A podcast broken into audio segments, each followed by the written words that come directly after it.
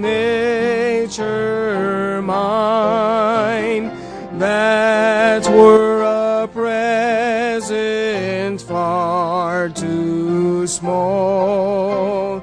Love so amazing, so divine, demands my soul, my life, my all.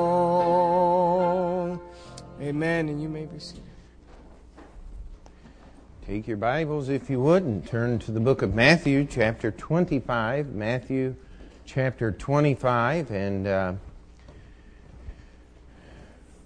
we are going to try. We've been finishing series up here. We on Thursday nights we went through church history for about the last uh, 13, 14 weeks, and uh, and uh, we have tried to summarize that and and uh, finish that up. And, and we've been going through the parables of Christ on Sunday nights. The parables of the kingdom actually are the ones that we have um, centered on. We have three uh, parables left, and uh, if it's possible, we're going to try to uh, go through those last three parables. They're all interrelated.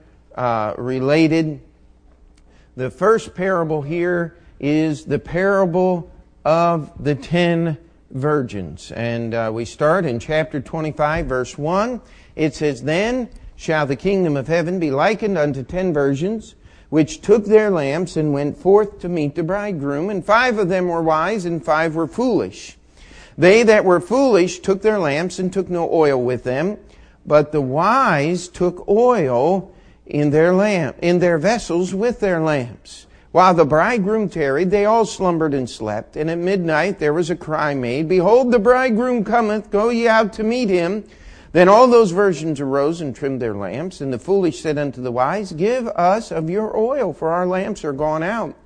But the wise answered, saying, Not so, lest there be not enough for us and you. But go ye rather to them that sell, and buy for yourselves.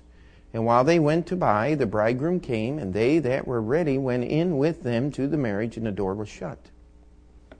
Afterward came also the other virgins, saying, Lord, Lord, open to us. But he answered and said, Verily I say unto you, I know you not. Watch therefore, for ye know neither the day nor the hour wherein the Son of Man cometh. Now here's Jesus' parable. He's teaching. This is Passover week. Uh, these are some of the last parables that Jesus was teaching and explaining, and he here is giving us a story about the kingdom of heaven is like unto these ten virgins that were waiting at the wedding feast. Now, we think of a wedding as you go to the church, you have the service, and then you either at the church or at a different place have a reception and, and all of this. Well, the, in, in these days, the synagogue was a place that was solely for the study of the scripture. You did not have social events at the synagogue. Uh, weddings were most often held in the home. And it was quite an elaborate thing. The wedding feast would often go three or four, sometimes even seven days, depending on the wealth of the family. And the interesting thing was there would be the engagement, the espousal period. If you remember, Joseph was engaged or espoused to marry his wife. That period could last anywhere from a year to five years because that was where the families came together, the marriage was made. When you were engaged in those days, in order to break an engagement, or an espousal, as we would say, you had to get a divorce. It was a very serious thing.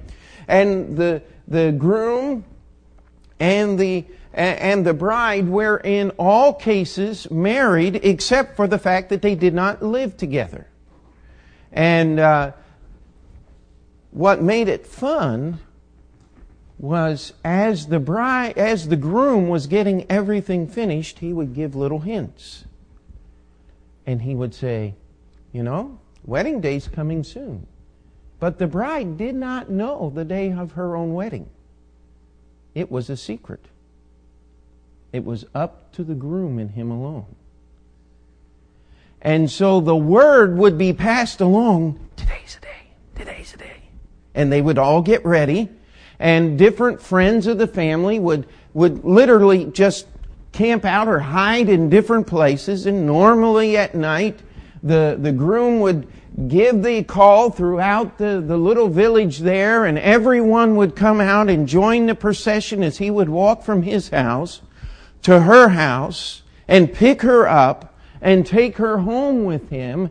And, and that was part of the wedding ceremony.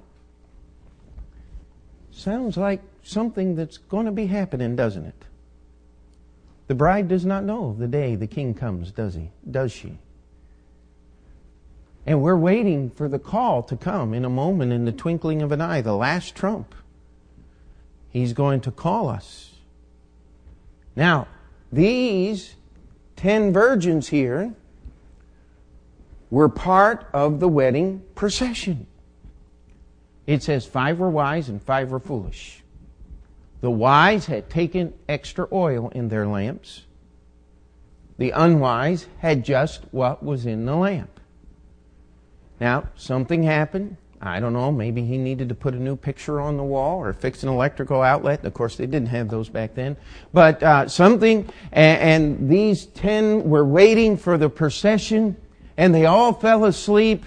And in the middle of the night, at midnight, the cry came forth, and everybody woke up and they got all ready to go in the parade, and they looked down, and their lamps had burned out.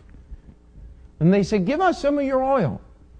He said, We can't give you any of our oil because if we give you what we have, then all of our lamps are going to go out and there won't be any light for the procession. We have just enough oil for us. You go get your own oil. You say, Boy, that's mean, isn't it? Well, again, this is a picture of entrance into the kingdom of heaven. You cannot share your salvation with somebody else. There won't be enough for you and for them. You have to get your own. Oil is often a picture of the Holy Spirit in the Scripture. You get the Holy Spirit when you get saved. And no, you don't have to jump up and down and make all kinds of noise. You have to believe on the Lord Jesus Christ. Amen. That we know that we receive the Holy Spirit through the testimony of the Scripture. And there's a lot of people that are interested in God. I mean, I don't know if we've ever lived in a time period where so many people are interested in God. They talk about Him all the time, don't they?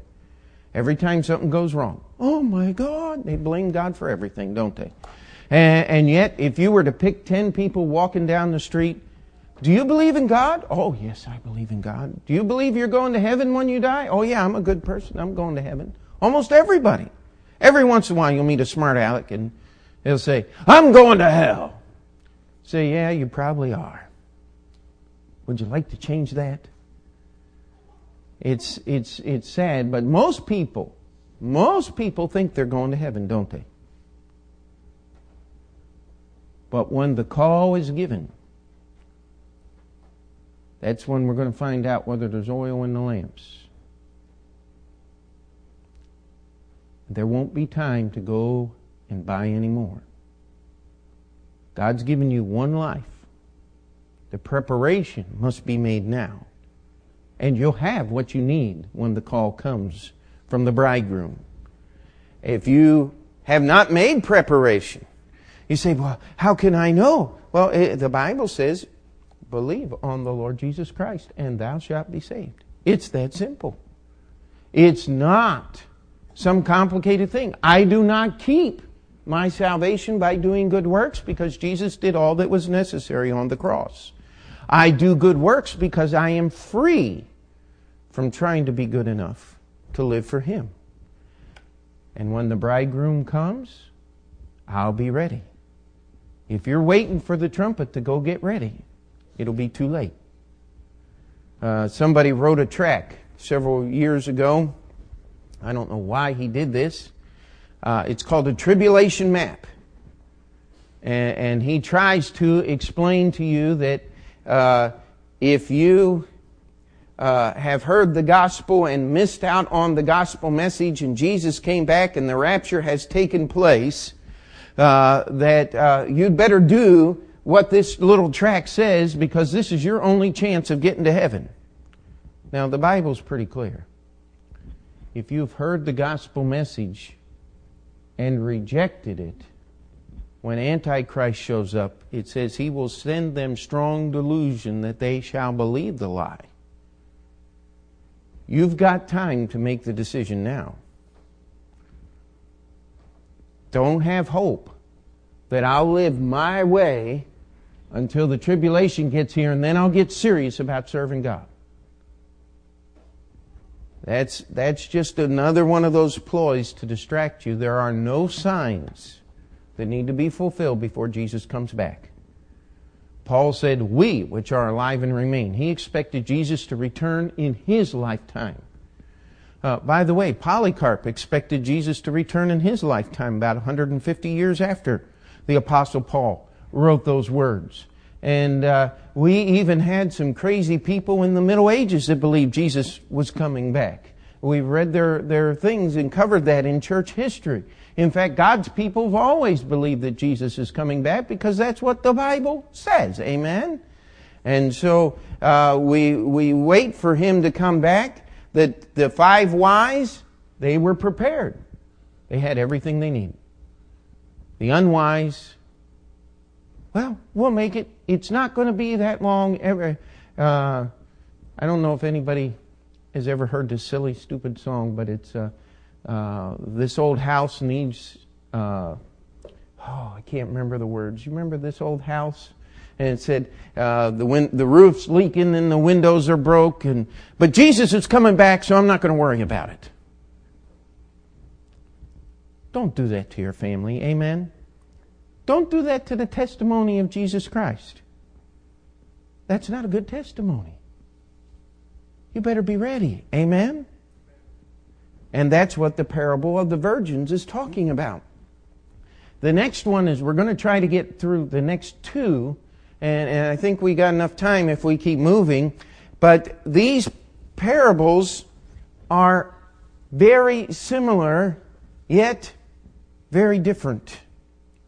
In Matthew 25, we have the parable of the talents. And in Luke chapter 19, we have the parable of the pounds. Now, I want to just give you the similarities very quickly, okay? In the similarities, we have the nobleman going to receive a kingdom and he calls in his servants. In the one parable, he gives them talents. In the other parable, he gives them pounds.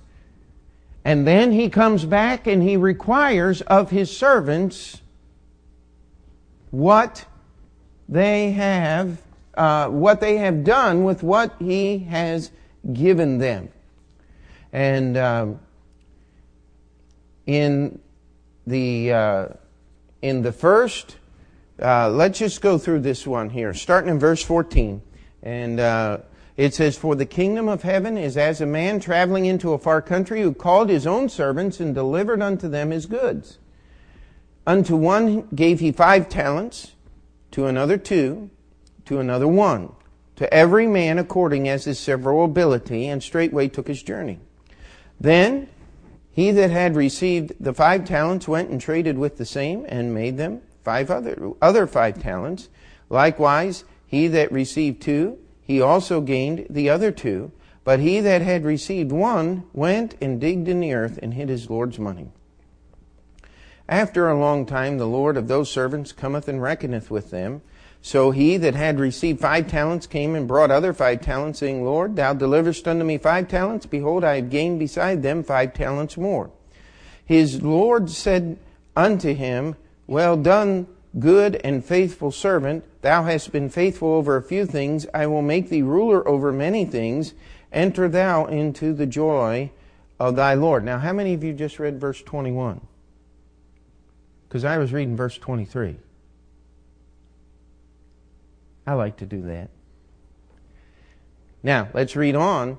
He also that received two talents came and said, Lord, thou deliverest unto me two talents. Behold, I have gained two other talents beside them. His Lord said unto him, now you read verse 23, I'm going to read verse 21 this time. His Lord said unto him, Well done, thou good and faithful servant. Thou hast been faithful over a few things. I will make thee ruler over many things. Enter thou into the joy of thy Lord. It's the exact same uh, reward that these two different uh, levels got. Um, and then we come to this last guy, and he's going to be critical of the Lord. Can you imagine that? Look what it says. Then he which received the one talent came and said, Lord, I knew thee that thou art an hard man, reaping where thou hast not sown and gathering where thou hast not straw. Strawed, and I was afraid and went and hid thy talent in the earth. Lo, there thou hast that is thine. His Lord answered and said unto him, Thou wicked and slothful servant, thou knewest that I reap where I sowed not and gather where I have not strawed. Thou oughtest therefore to have put my money to the exchangers, and then at my coming I should have received mine own with usury.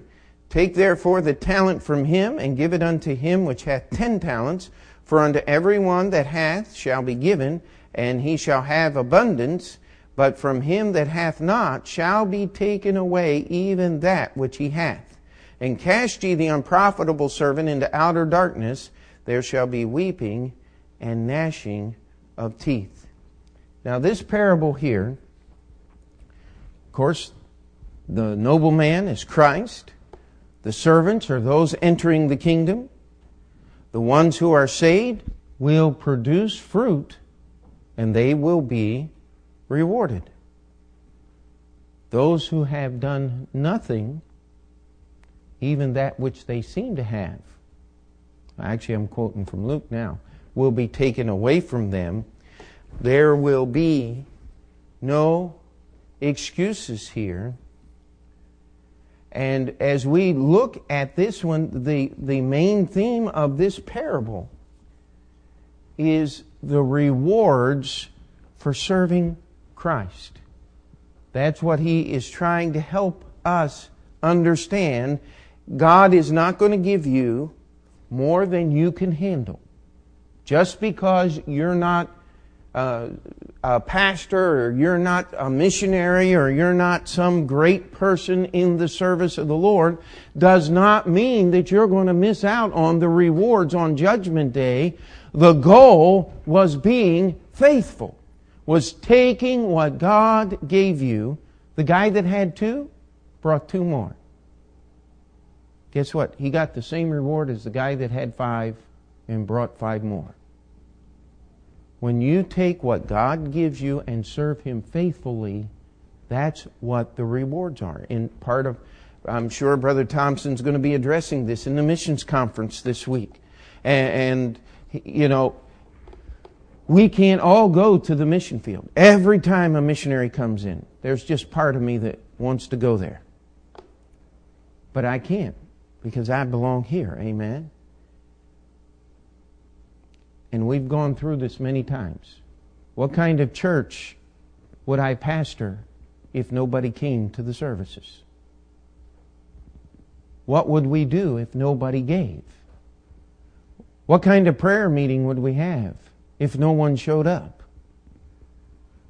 What kind of church would we have if we were only Christians on Sunday morning and never any other time? You see, each of us are essential in serving Christ. And that's what this parable is talking about here. God will judge you as you are faithful with what He has given you.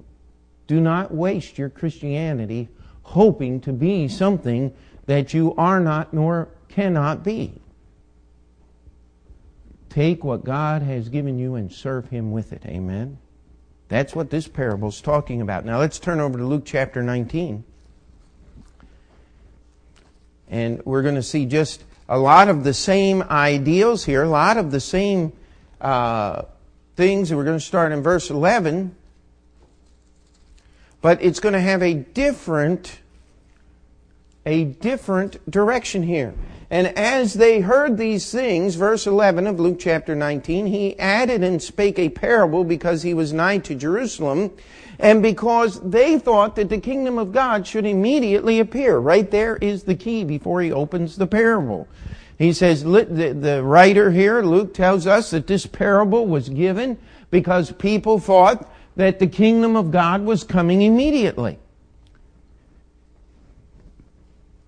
Verse 12. He said, Therefore, a certain nobleman went into a far country to receive for himself a kingdom and to return. And he called his ten servants and delivered them ten pounds and said unto them, Occupy till I come. But his citizens hated him and sent a message after him, We will not have this man to reign over us. And it came to pass that when he was returned, having received the kingdom, then he commanded these servants to be called unto him, to whom he given the money, that he might know how much every man had gained by trading. Then came the first, saying, Thy pound hath gained ten pounds.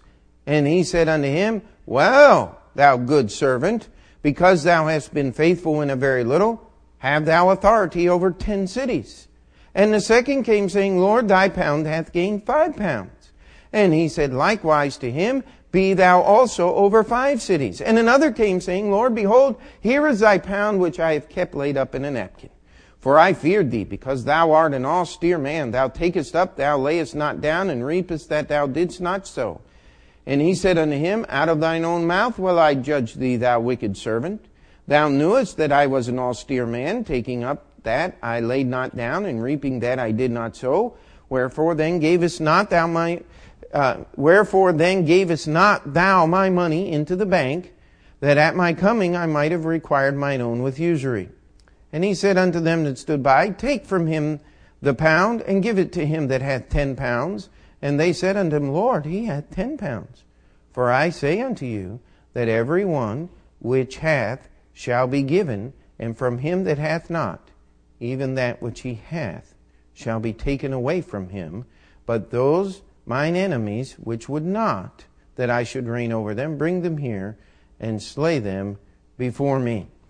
Now, as we see, there's a lot of similarities, but there's a whole lot more differences than there are similarities between these two parables. In the other parable, the, the talents were given to the servants according to their ability in this parable, every one of the servants, regardless of their ability, received the exact same thing. There were differing amounts of profit that were brought in, uh, not only percentage wise, but uh, the one guy had 10 times what he had, another guy had five times, and of course we have the loser there with just one. He, he had what belonged to the Lord and he brought it back. Now, I believe that the Lord is trying to help us understand that the kingdom of God should not immediately appear. We all have the same gift. As every man hath received the gift, even so minister the same one to another as good stewards of the manifold grace of God. That's 1 Peter chapter 4 verse 10. The gift is salvation. We all have a relationship with God. The question is, what are you going to do with that relationship that God has given you? And in this story, we find that they are rewarded according to their service. The more service that was there, the more reward that is given. And the fellow that had nothing uh, just took what God gave him and did not do anything with it. He lost what was given to him. If you understand what salvation is, and you want to just keep it to yourself and not tell another soul, you don't understand what salvation is.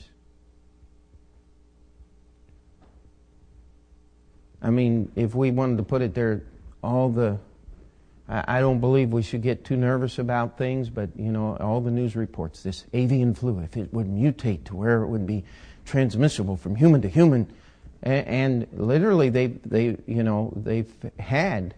Uh, if you'll remember in 1918, when our soldiers came home from World War One, they brought a flu back from Europe, and uh, I don't know what the exact number was, but it was way over 100,000 people in 1918 died. And someone went back and re examined, and that was a strain of a bird flu, very similar to this one. It's just that this one is locked into the birds right now. It can't get to the humans uh, unless you're playing with infected birds and not washing your hands. But um, I, I don't know that we should get all, all nervous about all of those things.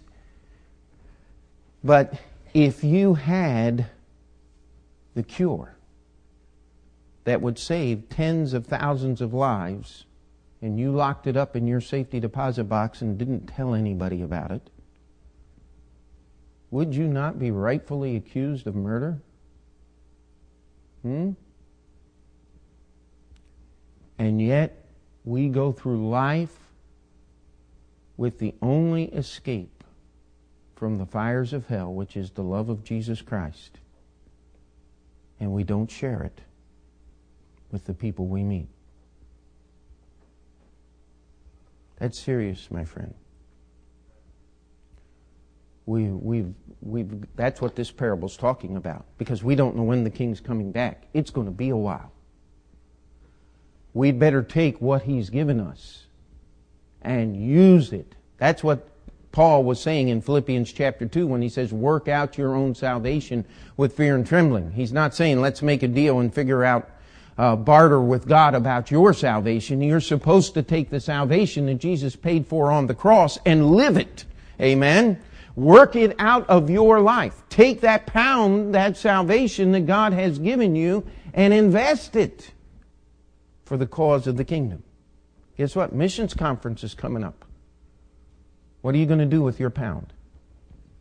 You knew I was going there somewhere. We're going to talk about that missions conference because it's important. Amen. It's one of the ways that we take the little that God has given us and invest it back into the kingdom of God. And Jesus is coming and he will reign over this earth. I can't wait. You know what? There aren't going to be any Republicans when Jesus reigns over this world. Amen? There aren't going to be any Democrats either. Yes! I'm sorry. I mean, I, I get so sick of politics. How about you? And even sicker politicians. You want an oxymoron? A Christian politician. You know what an oxymoron is? That's, that's uh, something uh, that sounds good but cannot be true. And uh, there's no way you can really, truly be honest with this Bible and in everything it says and be a politician. Because the key to politics is compromise. This book ain't for sale, amen? And we just need serve the Lord. We need to take what He has given us and invest it because we're all going to stand before the Lord. And if you try to tell God, well, I had your salvation, but I just kept it all hidden, it was mine. I, I knew I had it, but I wasn't going to share it with anybody else. Hey, let me tell you something, you don't have it. That's what this parable's talking about. If you got God's salvation, it's going to change you you're going to share it with somebody else. You say, but I can't get victory over the problems in my life. Welcome to humanity. Amen? None of us can get victory without Jesus Christ giving it to us. That's what it's all about. So you take that pound and you put it to work for the Master. And when he comes back, and he will, we just don't know when then he's going to take an accounting of us. That's what we'll be doing in heaven during the tribulation here on earth. It's all going to be done because Revelation chapter 19, the bride is following Jesus. And the clothing of the bride is the righteousness of the saints. Those are the rewards. Then Jesus is going to set up his kingdom. I don't know if he's going to say, Be thou ruler over ten cities, be thou ruler over five cities, be thou ruler over the garbage dump out behind this city. Uh, I don't know what, how that all is going to be put together, but we're going to be rewarded according to our service here. Entrance to the kingdom. The parable of the talents. You be faithful for what, the, what God has given you. He will give you according to your ability. The timing and the judgment and the rewards of the kingdom are going to be based upon your service. Uh, I like the way Brother Clayton put it one time. He said, You will enjoy heaven in a direct proportion to the joy that you have in serving Christ here on earth. Interesting thought. Interesting way to put it. If serving Christ is a struggle, eternity is an awful long time. That better be your first joy. Amen. And if you think you, you invest everything you have in serving Christ here, heaven is going to be just that times a gazillion. Amen? Because we'll be able to serve Christ without our sin nature, without the old tempter to bother us and accuse us of all the things and remind us of how weak and sinful we are.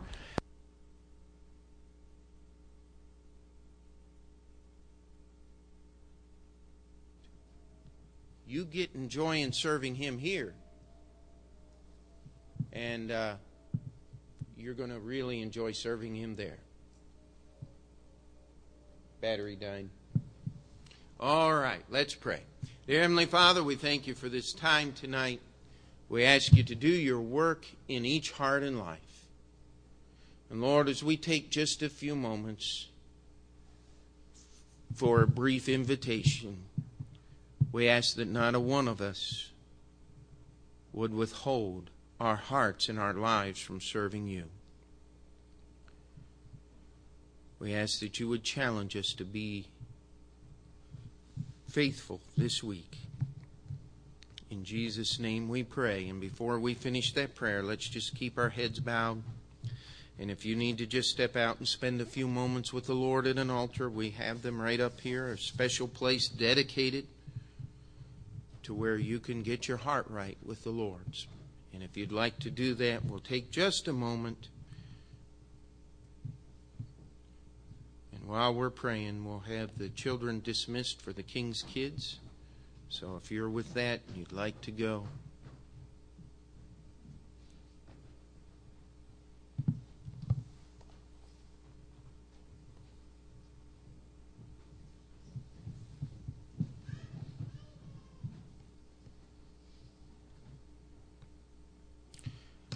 And all God's people said, Amen. And we're finished with the, the teaching part of our service. Now we'll have a short prayer meeting here and uh, grab your list. I think Brother Ted's got copies. If anybody needs one, uh, wave your hand there and he'll uh, pass those out. And uh, please be in special prayer about our missions conference. Uh, one thing I can almost promise you uh, is we will never have 100% uh, involvement in our missionary program of the church. But don't you be the missing percentage points. Amen. Uh, and again, remember, God is not requiring what you do not have. You say, I can't give a uh, hundred dollars a week to missions. Well, that's a lot of money. Most of us cannot do that. But when we do what God wants us to do, let me tell you, that's when God steps in and multiplies the effort and makes it work. Pray for the missions conference if you would. And uh, uh, pray, pray for the other church ministries. Uh, pray for our president and our leadership. Uh, pray for that November election. It's coming up. It's going to mean a whole lot for this city, depending on what happens. And uh, uh as a church, uh, we cannot endorse, nor do we have any desire to endorse a political candidate as a church. Uh, but the choice, I mean, you could park the state. You, I was thinking you could park the Grand Canyon between these two candidates, but I, I think you could get the state of Arizona in there. Uh, I mean, there is a huge, huge difference in ability and leadership between the two candidates that are running this this year for mayor, and um, you you just need to pay attention. And, and neither one of them, neither candidate. Uh, is a proponent of biblical morality or the truth of the Bible, neither one. So, what we have to do as, as Christians and citizens of this country is you got to vote, vote for the best rat. Amen? Uh, because you want the guy that's going to do the least amount of damage. And uh, if you have any questions about that, see me after and I'll, I'll give you uh, a whole list of reasons uh, as to where you vote. You know, I'm a, I'm my my hobby is politics, and so uh, we'll uh, uh do that there. But uh, you you really, if you're a citizen of this country and you don't vote Thursday uh, next Tuesday, September November eighth, it's coming up. shame on you. you you need to vote and uh, it's it's it's important. I, I, work for the board of elections. You know that less uh, in this in this uh, Democratic primary, less than ten percent of the registered voters decided who the Democratic candidate was going to be. Now that's really fortunate if you're not a Democrat, and but that's really sad and a huge turnout in a citywide election like it's coming up in two weeks is 25% of the registered voters. And you want to know why things are so bad in America and why these rotten politicians are, are elected. That's why. Because people are just not involved. You need to pray about that and you need to be there. Pray for our missionaries. Uh, let's see here.